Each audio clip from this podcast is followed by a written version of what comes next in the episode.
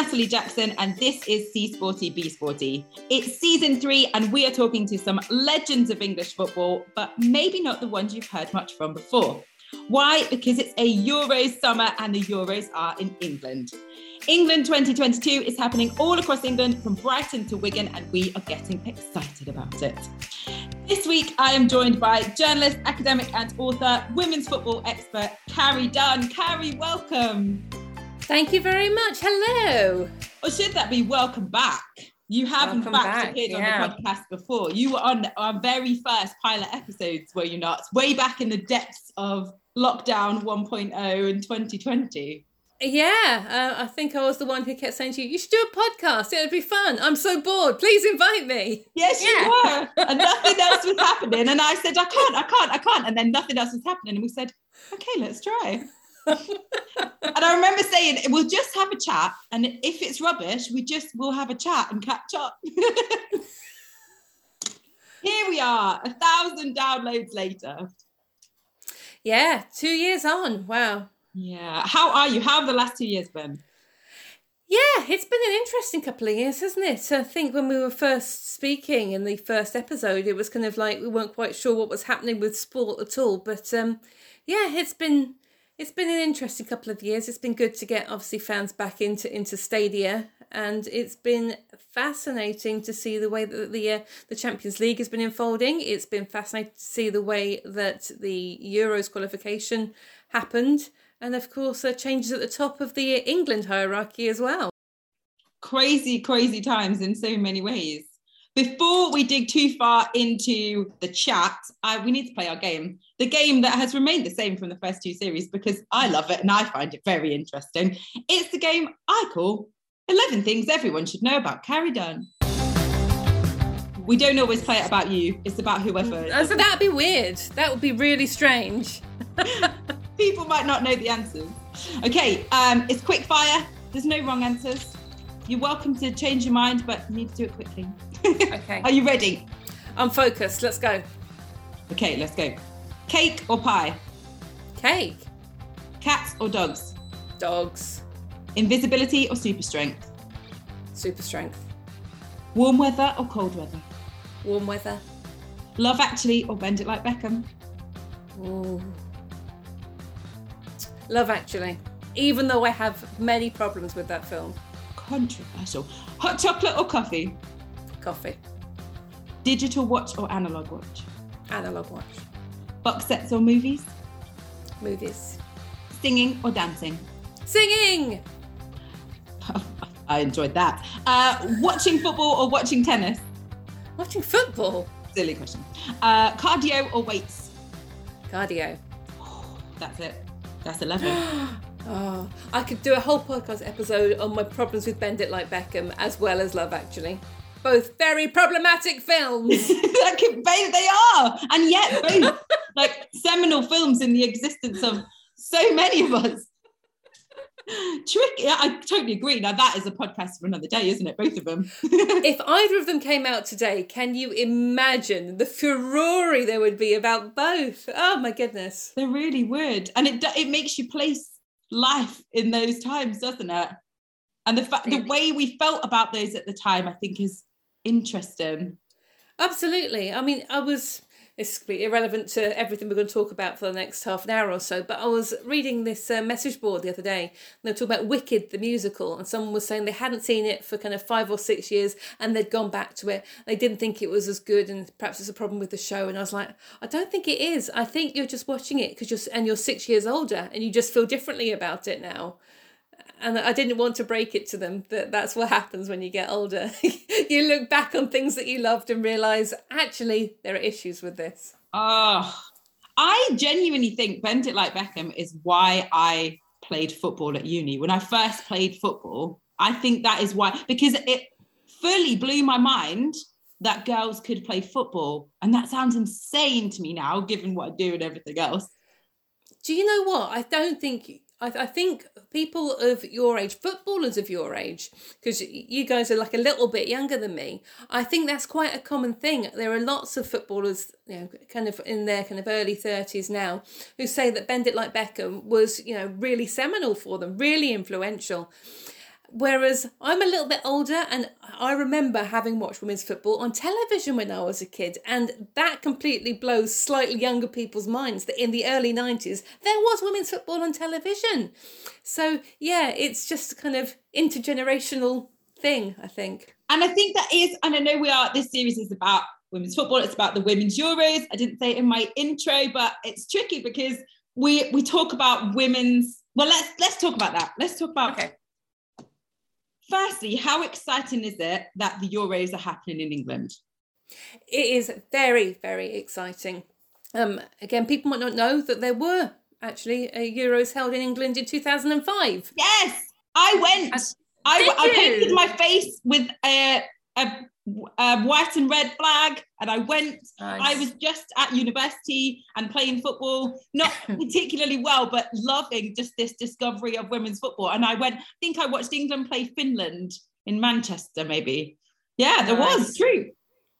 Yeah, and so that was that was kind of a huge thing at the time. There was this idea that this was going to be then a big catalyst to really push women's football, and then nothing really happened for another kind of five or six years. So this is kind of our it's our second go around. Maybe this time, this will be the time that that it gets kind of properly pushed. But we do call it the women's Euros, don't we? And I, do, I, Yes. I've wanted to ask you this for a while. Does that annoy you? Yes, it infuriates me. Loads Me of things too. annoy me, and that's one of them. Not Um, many yes. things annoy me, but this is one of them. No, it's infuriating. I hate that the Women's Super League is called the Women's Super League. I I hate all of this.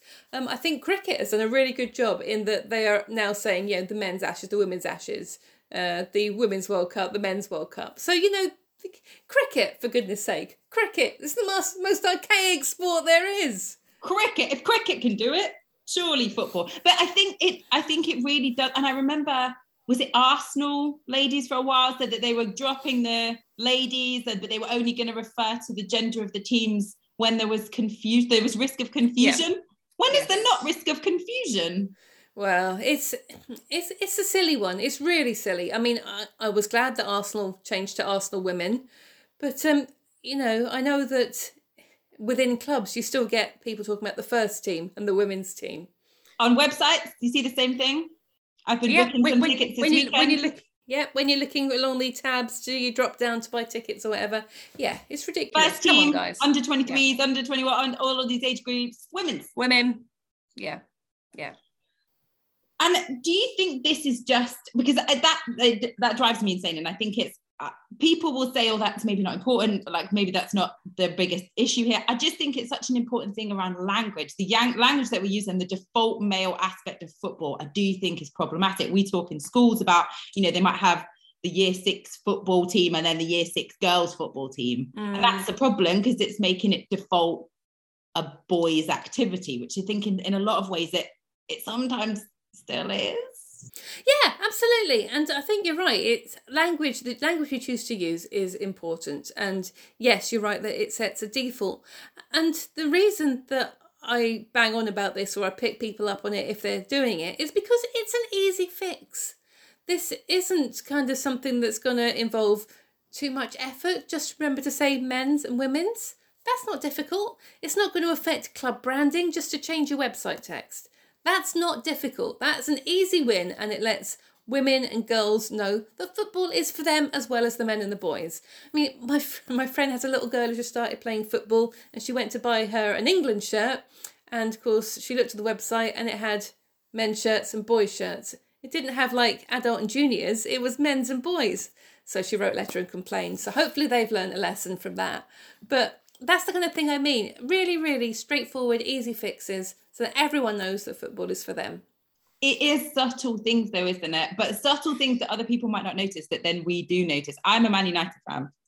Um, and I have just bought my little one Lexi. She's coming to her um, first game at Old Trafford. So I'm very excited about this because I grew up supporting Man United and it's a women's game. And I've bought her a, a football kit. And yesterday I was buying it on the website and um, I could pay, it was like, a- it was outrageously priced children's football kits for starters. It's going to be far too big for her because it is at least two years or or too old for her, but it will fit for a long while.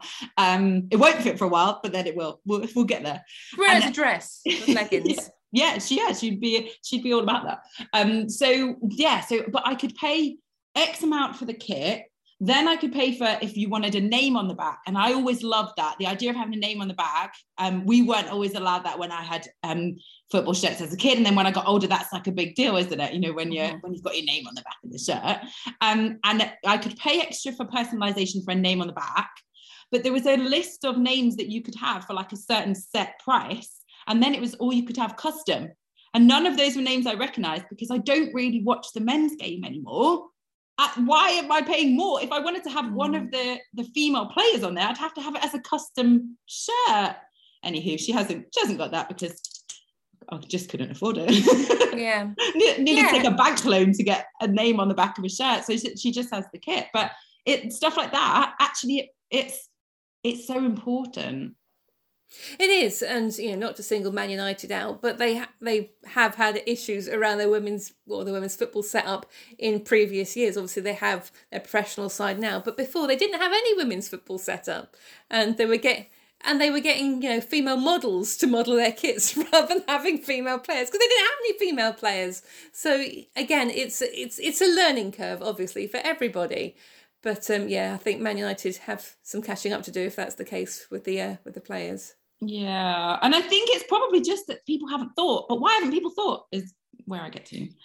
So let's let's rewind, shall we? Because you've written some brilliant books about women's football. My favourite are the Roar of the Lionesses 2016 that was and the pride of the lionesses which is 2020 i am biased because i did feature in that with um barnsley women's football club who i was the director of at the time and it, yeah I, I love the way you told our story for the season that you followed us so um but I want to talk about your new book shortly, but let's go back a bit because the the um subject of your new book is a book that I'm super excited about. And I feel like we've been talking about this for so long.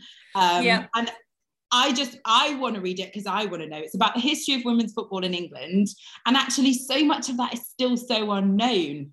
Tell me, let's rewind for people who have never heard any of this and don't really know uh, much about women's football, and maybe don't know why they don't know much about women's football. Um, tell us about the ban. Let's start there. Okay, so when football first started in England in kind of organised setups in the late 19th century, um, women's football kind of ran parallel to men's football. There were kind of invitational games and women were playing in villages and stuff. Perhaps not in the numbers that men were because leisure activities quite often are very male dominated because it's like their time off work or whatever. But women were playing football. And then the First World War happened, and lots of women's teams were playing football matches to raise money for troops, for charities, for hospitals, etc., etc. And there was a very famous team at the time called Dick, Kerr Ladies, who later became Preston Ladies. Um, there was a team in St Helens. So there's kind of a hotbed in the northwest, but there's also lots in London and, and the southeast and southwest as well. And they were attracting tens of thousands of people to their matches. They were making loads and loads of money. And then obviously the war ended and the men came back and their league started up again and people were still going to women's matches. And the powers that be were concerned, I think, about uh, the women's setup not being under their control and also drawing a lot of attention. Um, and they kept warning men's teams not to play women's teams and you know, saying to them, don't let them have your grounds. But it didn't do any good. And then finally, uh, they issued this diktat saying the game of football is quite unsuitable for females. And they said that men's teams should not give permission uh, to women's teams to play on their affiliated pitches. Um, that any men uh, who were helping women play football would be uh, sanctioned forthwith. And the powers that be also kind of hinted that there were financial irregularities, so they were just kind of trying to cover up this um, this fairly sexist ban was going, oh, but you're not running it properly, which didn't necessarily seem to be the case. But yeah, they put this ban down at the end of 1921, and it was basically in place in England for the next half a century. Um, it wasn't until 19 into to the early 1970s that it was officially lifted, and even then, it wasn't. You know, women's football wasn't really still being encouraged. But the important thing to note is that although the football authorities had told women not to play football, they did not stop playing football just because these men told them not to. They set up their own teams. They played on rugby pitches and parks and scrubland and whatever they could manage to sort matches out on. Um, the Dick, Kerr ladies that I mentioned a little while ago, they toured the world. They're essentially kind of a representative Britain team. They played in France, in the USA, in Canada. They were going everywhere and they were drawing big crowds still. It wasn't just like a novelty thing. And then uh, leagues, women's leagues were being set up. Women were running these leagues for themselves uh, this is just in the first half of the 20th century. So you can imagine how difficult that must have been. All volunteers, uh, see no, okay, no common phone lines, no internet, certainly, doing things by post quite often. Um, and even yeah. locations of where to play. Yeah. You've got, you know, the record numbers of sort of 53,000 people were at Goodison Park to watch a game in 19, was that 1920? Mm. Well, where if you're then playing on a bit of scrubland, you can't have 53,000 people rock up to that. The logistics tricky. No, it, it was it was really really hard and there are some great historians who've done some fantastic work on kind of keeping these stories alive um gail newsham is the uh, is the uh, absolute authority on the Dick, Kerr ladies and what was happening then she's uncovered some brilliant stories and there are you know some so many fantastic stories that are only really just coming to light. Um, a player called Lizzie Ashcroft who took over the um, the Preston Ladies captaincy. Um, her grandson Stephen Bolton is a historian, and he didn't know that she played football until he found this kind of case in the attic of his uncle's house, I believe it was, with photos of her, and he had never seen any photos of her as a young woman either he'd only kind of seen her as an as an old lady and just discovered this whole alternative footballing career that he never knew about. So that's all coming to light as well. So I've spoken to Gail, I've spoken to Stephen, and kind of brought some of these ideas together as well. And you probably heard lots of the stories around the Dick, Kerr ladies and uh, Emma Clark, who's billed as being the first ever uh, black female footballer.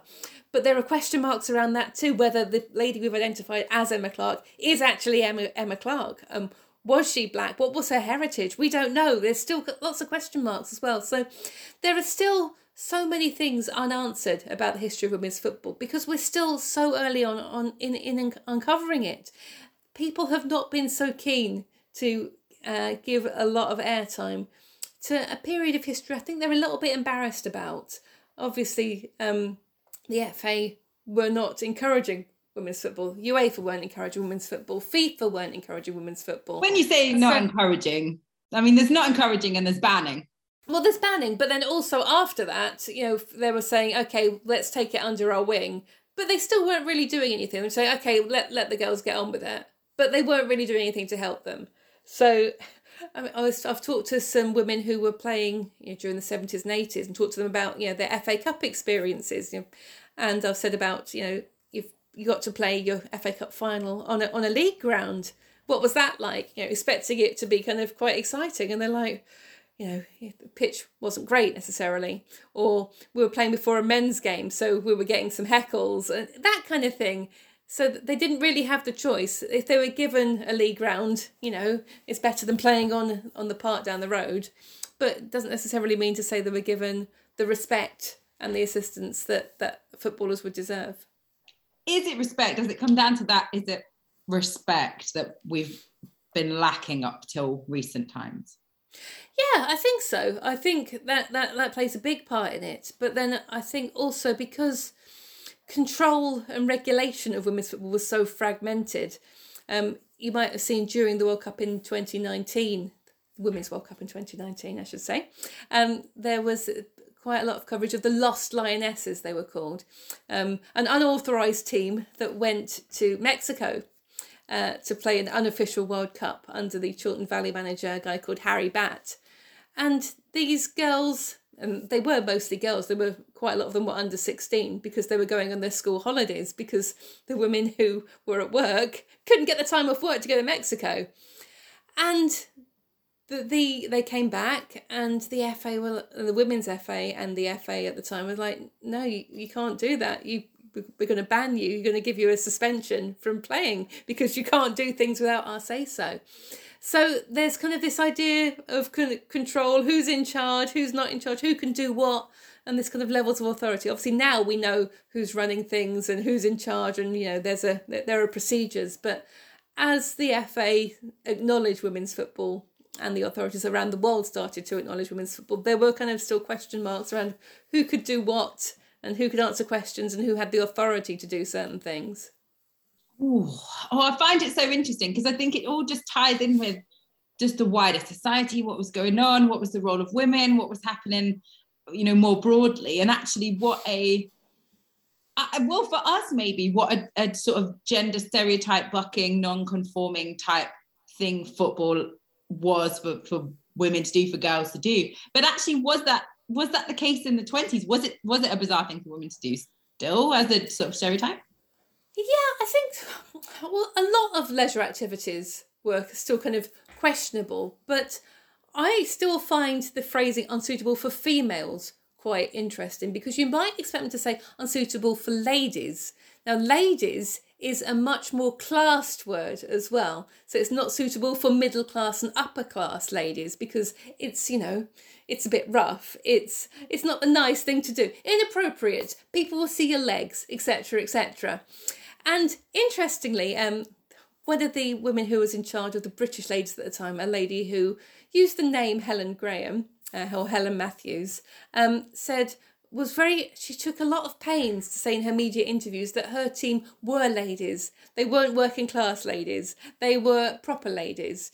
And the fact that the fa statement is unsuitable for females that's the that's the lot of you. That's all of you. Working class middle class it's a bit class. more sort of biological like as it's, if it's a, a medical situation maybe. that's exactly what it is. And we still see this now.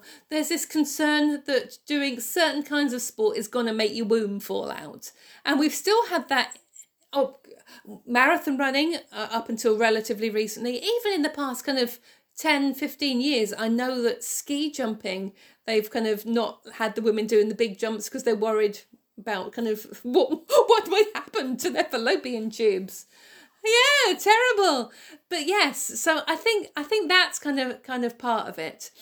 But having said that i i have a little theory of my own that kind of in recent years and yeah probably still now i think women's football has tended to be the preserve of middle class women as as a general rule because they're the ones who have got the parents who are able to drive them about to whichever scarce training centre there is.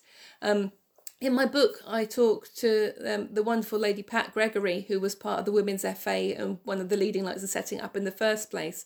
And her parents were not very keen on letting her go to Spurs by herself. She was a Spurs fan, and so she would have to wait to be accompanied to go. And she, I think she was about 15 when she went to her first match. But when she decided that she wanted to play football, and she found out that she wasn't allowed to, this is in the late 60s, her dad was absolutely appalled that the council wouldn't let her book a pitch. He was like, I pay my rates, the council should let you book a pitch. So I think there's a certain amount of class capital in there, I suppose. I'm talking from an academic standpoint, in that obviously money buys you into um, a lot of, I want I'm going to say privilege, but I don't mean privilege. I mean, it gives you a, a certain amount, a, a certain capacity, I suppose, to be able to fight for your particular right to do a particular thing. And I think we still have this issue. I still think that it's difficult for working class girls and women to be able to play football, to find the facilities to play football, to find the money to be able to play football because it's still expensive still have to pay your subs, obviously, at at a at a grassroots level, and women's football resources are more scarce than men's resources. So you have to travel. If you have to travel, you have to be able to drive or pay for your train fare. You have to to take the time off work to do it. You have to be able to have that leisure time and you know, no caring responsibilities. So we still have some little question marks there, which I think we're just starting to grapple with now. I don't know whether you saw the um stuff from Football Beyond Borders on Twitter last week or so, and they were talking about um, the issue for working class girls and, and their setup.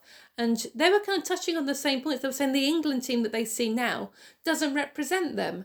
And I found that really interesting because it's something that I've been kind of wondering for a while. This kind of idea is this this middle class access, I suppose, to, to women's football. And it's obviously it's not it's not the players' fault because that's that's how the uh, route to the top has been. And you know we don't see it just see it in football. Obviously, we see it in tennis as well. Um, tennis is another sport that I cover quite a lot, but it's an expensive sport to get into. Um, you need to be able to be driven around all over the place. You need to have your parents who to have some money behind you to be able to pay for all the equipment and the coaching. Uh, motorsport, you need to be able to have either independent money behind you or be able to get sponsors. So you need to be able to have those contacts if you need to get sponsors. So sport and money is obviously very, very interlinked, and we do see this in the history of women's football. And I think that see that that fascinates me all of that, and I think but that that ties in with the cultural side as well. You know, I see this, and I know it's it's sort of easy to look at it and go, well, women were banned from playing for 50 years in, in men's stadia. So then we've just been held back as a, a as a whole. But actually that you still get, you know, the female footballers currently the in England team, you know, we've interviewed um, footballers on the podcast. We've spoken to them for other things work related, and they will tell the same story. You know, they they weren't playing for girls teams necessarily as children they were playing for boys teams they were cutting their hair short whether intentionally or otherwise mm. to fit in they were seeking out higher levels of competition and finding themselves needing to play for boys teams and and i i'm sort of it was very kind of you to say i'm in my early 30s i'm now officially late 30s but as i when i was a child um i know i now know of people who grew up with and around me girls who played football but i did not know they existed. Mm. um, and I, it never crossed my mind that i could ask to play football. You know it wasn't my parents not allowing me. I just it never crossed my mind. And is that a product of two generations of women just not being seen playing football?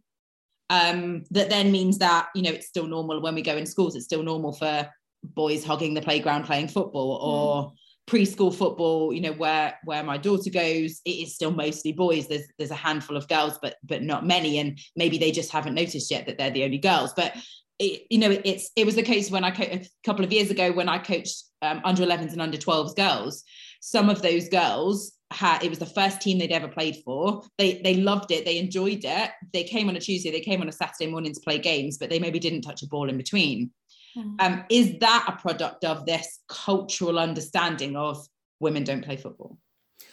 I think it's a strange one. I really do. And I think things might have actually got got worse almost because the FA took full control of women's football in the early 90s. So the women's FA were in charge of it and they were working with the FA through the 70s and 80s and then the FA took over in the early 90s. It was kind of a more of a gradual process. But I did play football when I was a kid. So I'm, as I said, I'm not that much older than you, but I did play football. Um, my local club had a girls' team. We played at tournaments. Now, I never remember thinking that was strange. I never remember thinking it was unusual. I know that I always, you know, I know that I knew that not all girls like football, but equally, I didn't think that it was weird for me to want to play football. And I will say again, there was women's football on the television then. Yeah, that does blow my watching... mind. Every time you say that, it blows my mind because I that I that's not the world I grew up in. I watched women's football. Uh, I mean, it only it was only kind of for the for the FA Cup final, but it was still on television. And you have to remember also in kind of 1990, 1991, there wasn't the same level of football coverage as we have now. It was maybe it wasn't even a game a week on a Sunday if we were if we were lucky. It was maybe once or twice a month on ITV. So we didn't have the same kind of blanket coverage of men's football. So the fact that we had this kind of showpiece women's game at the end of the season, it was a big deal and it was treated properly. And, you know, I remember watching players like Marianne Spacey, now the Southampton manager, a former England sister manager. I remember watching Kaz Walker, a fantastic striker for Doncaster Belles. Um, And I also remember, again, in the early 90s, there was a documentary about Doncaster Belles on the BBC. I watched that. That was on television. So this was all kind of happening when I was, what, 12, 13? And, you know, we've talked about it before, and I know that you talk about it in some of your work in schools the importance of media coverage and the importance of sh- showing someone if you can see it, you can be it, that kind of little cliche. But it's a truism. I saw women playing football on the television. I'm I've now spent my entire career writing about women's sport. I write about women's football particularly. I have never I, I don't remember a time when I didn't really see women playing football once I was kind of old enough to understand what that really meant. So it is a weird little generational glitch, I think. I think women maybe five years older than me didn't have that because they wouldn't have seen it in the mid 80s, for example, because it wasn't on television then. Women five years younger than me wouldn't have seen it either because it wouldn't have had the same level of coverage. So it's a really odd little thing. And I just think it's so important to kind of note that because it's so easily forgotten that it was on telly then. And the Doncaster Belles, particularly, the way they were dominant in, in the game, it was a really, really big deal. People knew about that. Hmm, so interesting. And that's why I love your book because I think it talks about these um the sort of history it stops us losing that history it stops us saying things like oh you know women's football is really big these days isn't it well yeah okay yeah you know things are i mean to my mind things are improving but again it's it's from your starting point. What's your starting point? If you know if we'd if we'd looked 100 years ago 105 years ago maybe at where women's football was would we say it's big now? Well probably not.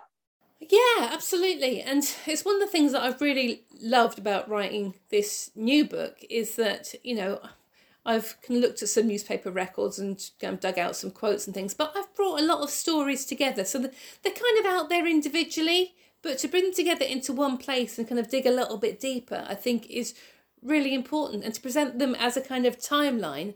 So, yeah, people know about the ban and Dick Kerr ladies now, but do they know what's happening in between? do they know about you know the Lost Lionesses story? Yes, okay, you know that the Lost Lionesses went to Mexico and they weren't treated as the official England team. But do you know what happened to them when they came back? Maybe not. Do you know about They're real people? This is it. These exactly. are real people stories. It's amazing. I mean, talking to these girls, as I say, these girls who went to Mexico, and I'm just like, so you went to Mexico and you were 14, and they're like, yeah. And I was like, what did your parents say? So we can you know, looking at that now, I think, what on earth were your parents saying about this? Because they wouldn't have to bring home, because again, this is the early 70s, it was be really hard. There was no kind of instant kind of emailing or anything like that.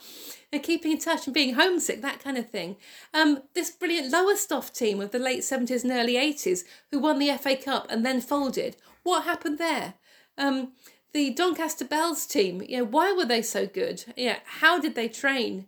Um, didn't any of them kind of ever think they wanted to play in a more competitive league at the time? The Arsenal quadruple winners. How did Vic Akers build that team? Why were Arsenal interested all of a sudden? Why did they start plowing money in? Um, Southampton were a great team in the 70s and then they kind of split off into like 18 different directions and now they're coming back. We saw them in the FA Cup over the fifth round weekend. So, what is happening with all these different stories? How do they fit together? Do they fit together? And what does that tell us about where women's football might be going in the future? Because it is so important to remember history. And if we go back to what we're saying right at the start of this conversation, that we had a Euros here 17 years ago. People don't know that happened. So if we can't even remember that relatively recent history and learn from that, what does that tell us about where women's football is going? I love it. I love all of uh, everything you've just said. And I think it's the cultural side of it. These aren't just stories. And it's like all sport, you know, isn't it? Like the most interesting sports stories are the stories behind the actual sport. And I think with this, it's just so much of women's football exemplifies women's sport in general, how, you know, gender stereotypes around sport and the work that we do. And I think it's just such a clear um, it's such a, a, clear demonstration of the ways that the rest of the world and culture and how things are, you know, teams folding, teams interested in funding it, teams not interested in funding, and sending 14 year olds to Mexico. You know, all, all of this is just part of the story. And uh, yeah, I love that you're telling it. Well, um, hopefully I tell it. yes, yes, I'm excited. So, um, from your perspective, then, looking forward, what does women's football still need? We know that it's improving. We know things are getting better. Question mark: Are they getting better enough, or you know, comparatively, given how big men's football now is? But what does it still need?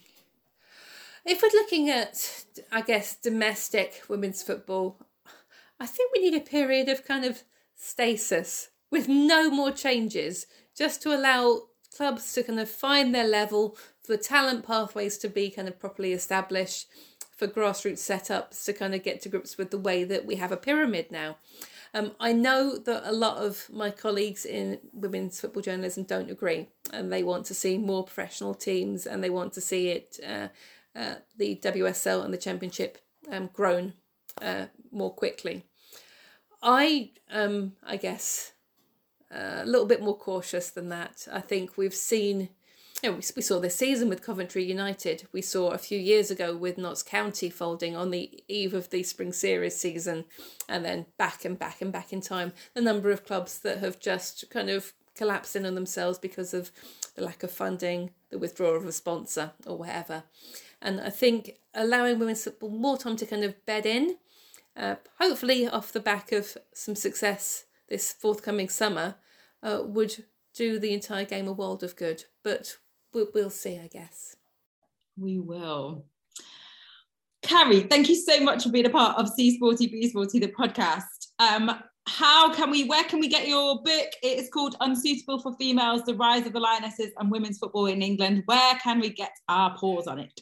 Oh, it will be available in June in all good bookshops and all good online bookshops. So, um, yes, please uh, get hold of it and let me know what you think of it. You can find me on Twitter at Carrie Sparkle. Brilliant. Thank you so much. Oh, it's been so good to talk to you. Likewise, Nat. Thank you for having me. You have been listening to See Sporty Be Sporty from Totally Runnable Limited and See Sporty Be Sporty CIC. For more from the team, find us at Totally Runnable on Twitter, Facebook, Instagram, and LinkedIn. If you are loving our latest episode of the See Sporty Be Sporty podcast, please, please leave us a review wherever you listen. Reviews are super important to small, self produced, independent podcasts like See Sporty Be Sporty, and yours will absolutely help other people hear it too. Thank you so much and have a fab day.